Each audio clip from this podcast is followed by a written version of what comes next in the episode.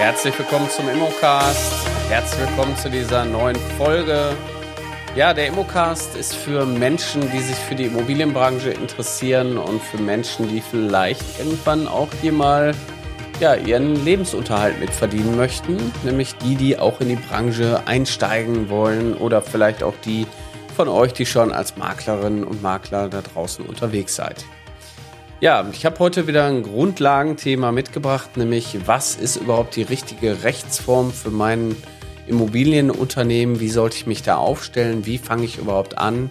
Ja, und häufig stellt sich daraus die Frage, ja, wie nenne ich mich denn überhaupt? Also was kann ich mir denn überhaupt für Namen geben? Und das wollen wir heute mal besprechen. Also ich habe hier eine wunderbare Liste vor mir liegen an Rechtsformen und es geht natürlich jetzt ein bisschen auch in diesen ja, Standard-BWL-Teil nochmal rein, weil wir müssen einfach ein paar Sachen besprechen und müssen da nochmal genauer drauf gucken, was gibt es denn da eigentlich. Grundsätzlich kann man sagen, der Makler bedarf erstmal der Gewerbeerlaubnis. Das heißt, wenn ihr Immobilienmakler oder Makler werden wollt, braucht ihr von eurer Stadt und Gemeinde eine Gewerbeerlaubnis, die euch ermöglicht, mit der Vermittlung von Immobilien Geld zu verdienen.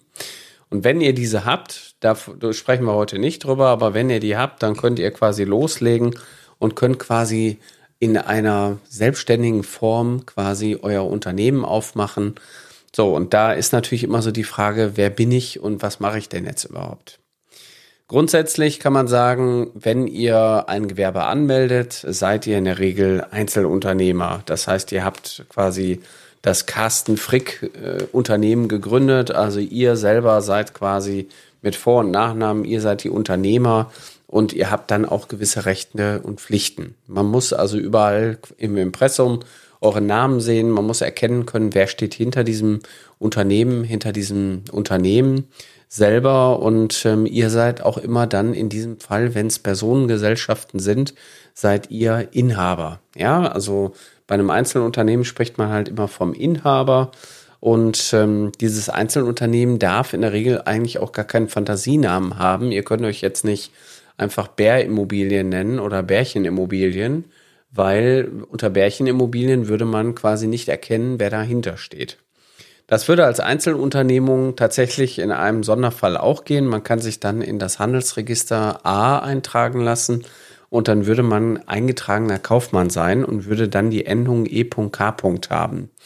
Dann könnte man sich Bärchenimmobilien E.K. nennen mit dem Handelsregistereintrag äh, HRA 12345 in Essen, Amtsgericht Essen und hätte dann rückwirkend, kann man dann eben sehen, Mensch, wer steht denn dahinter? Da steht der Carsten Frick steht dahinter als Inhaber, der betreibt jetzt hier Bärchenimmobilien. So, das heißt, so ein, so ein Einzelname geht schon, wenn ihr das wollt, auch als Einzelunternehmer. Da muss man eben eingetragener Kaufmann sein. Da muss man sich aber auch im Klaren sein, dass man dann nochmal anders betrachtet wird, wenn es dann wirklich hart auf hart kommt. Dann kann man also nicht sagen, Unwissenheit schützt vor Strafe nicht, sondern ihr unterliegt dann auch dem Handelsrecht des Kaufmanns und müsst auch dem euch gegenüberstellen, wenn ihr mal irgendwo, ja, eventuell mal vor Gericht steht. Die gerichtlichen Auseinandersetzungen kann ich euch alle beruhigen, die haben sich relativ in Grenzen gehalten, bis gar nicht. Also es gab wenig Auseinandersetzungen, wenn ihr euren Job wirklich ernst meint und das auch immer mit Leidenschaft und Herzblut nach vorne stellt. Es könnte aber sein, dass jemand ähm, in eurem Freundes- oder Bekanntenkreis sagt, Mensch, Carsten, lass uns doch zusammen eine Firma machen. Dann machen wir das zusammen und dann hat man hier verschiedene Varianten, wenn man mehr Personengesellschaften hat.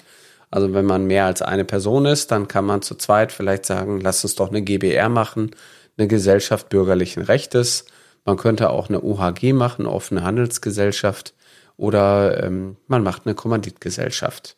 Die OHG und die Kommanditgesellschaft werde ich jetzt hier im Detail nicht erklären, weil das würde im Podcast komplett sprengen. Ähm, prinzipiell sind das eben Gesellschaftsformen, wo man äh, gewisse Anteile eben auch aufsplitten kann oder eben auch bei der KG ist es halt so, dass einer Geld gibt und der andere ist vollhaftend, also der andere ist nur mit dem Anteil des Geldes quasi damit involviert. Manchmal ist so eine KG vielleicht auch nicht verkehrt. Grundsätzlich kann man sagen, bei allen Gesellschaftsformen, die ich jetzt genannt habe, also quasi die Einzelunternehmung GBR, OAG und KG, habt ihr eine Vollhaftung, äh, außer bei der KG mit dem Investor, ähm, habt ihr eine Vollhaftung mit eurem Privatvermögen. Wenn da mal wirklich was schief geht, müsst ihr dafür auch privat haften. Ähm, da schützt euch also keiner. Ich kann euch aber auch auf der anderen Seite wieder beruhigen, so viel zu haften gibt's da gar nicht.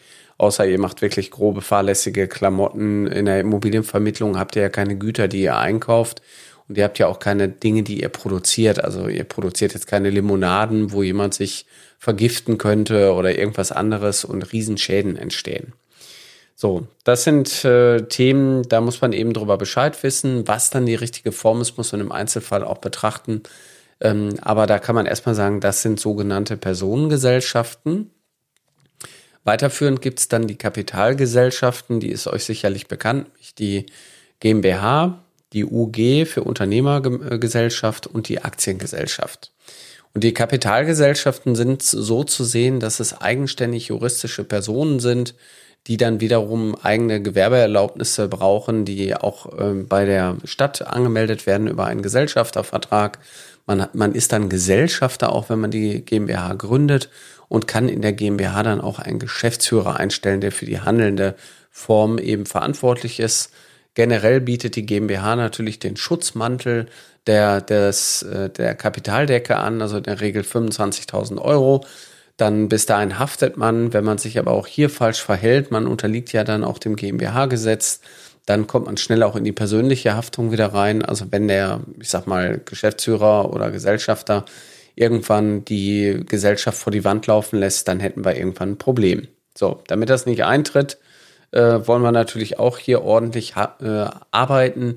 Eine GmbH hat auch nochmal steuerlich eine andere Betrachtungsweise. Also die bietet mir auf der einen Seite Vorteile, aber auch wieder Regeln, nach denen ich mich halten muss. Also ich muss auch bei einer GmbH letztendlich gewisse Spielregeln einhalten. Die GmbH ist für jemanden, der gerade am Anfang steht, nicht unbedingt sofort die beste Form, weil die natürlich auch gewisse ähm, ja, Flexibilität einfach wegnimmt.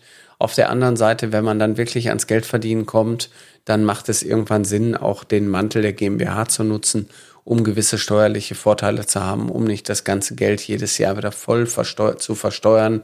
Somit kann man wenigstens eine Körperschaftssteuer und nur eine ähm, äh, äh, Gewerbesteuer zahlen und kann eben mit dem restlichen Geld, was auf dem Konto verbleibt, noch arbeiten. Was die richtige Form jetzt für euch ist, die Frage können wir hier nicht beantworten. Das ist auch, auch ganz explizit nochmal hier keine Rechtsberatung und auch keine steuerliche Beratung. Ich will euch nur einfach mal mitgeben, man braucht als Gewerbetreibender irgendeine Grundlage, also welche Gesellschaftsform oder wie möchte ich denn eigentlich arbeiten? Und die Frage der Gesellschaftsform, die kann man sich natürlich nicht früh genug stellen. Deswegen machen wir das ja auch hier in dem Podcast. In der Regel, das ist jetzt kein Standard, aber in der Regel ist es so, dass für 80 Prozent von euch da draußen dass die Einzelunternehmung am Anfang reicht. Ja, ihr macht euch selbstständig, ihr werdet ähm, Gewerbetreibender, ihr könnt das nebenberuflich machen. Falls ihr noch im, ich sag mal, ein Angestelltenverhältnis habt, seid ihr erstmal als Einzelperson, Einzelfirma eben selbstständig. Ähm, ihr müsst dann eben jedes Jahr mit eurem persönlichen Steuersatz alles versteuern, was ihr an Einnahmen habt. Aber ihr habt halt die Vorteile der Selbstständigkeit, die ihr voll und ganz auch nutzen könnt. Die Selbstständigkeit ist so oder so die größte Form der Sicherheit. Man denkt immer so, ja, wenn ich aber als Arbeitnehmer irgendwo arbeite, dann kann mir nichts passieren. Aber die Wirtschaft der draußen, die ist manchmal auch wilder, als man denkt. Und von heute auf morgen wird man eventuell wegen fehlender ja, Fehlentscheidungen einfach vor die Tür gesetzt. Und bei eurer Selbstständigkeit seid ihr selbst bestimmt. Und genau darum geht es ja auch bei uns in der Akademie.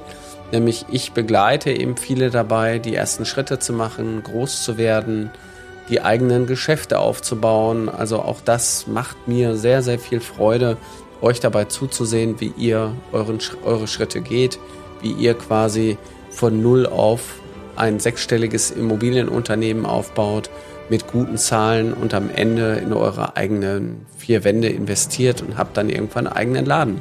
Wie zum Beispiel die beiden, die jetzt in Berlin Anfang Januar aufmachen oder eben auch in Bückeburg äh, der liebe Alessandro. Grüße gehen hier raus es macht einfach Spaß mit euch, das äh, zu sehen, wie ihr euren Laden demnächst eröffnen werdet. Und wenn ihr Lust habt, das auch zu erleben, dann kommt einfach zu uns unter www mein-makler.com slash Ausbildung und da füllt ihr einfach das Kontaktformular aus und dann nehmen wir Kontakt mit euch auf und dann geht's bald los für euch, nebenberuflich, hauptberuflich, wie ihr wollt, mit Immobilien Geld verdienen. Bis bald, euer Carsten Frick.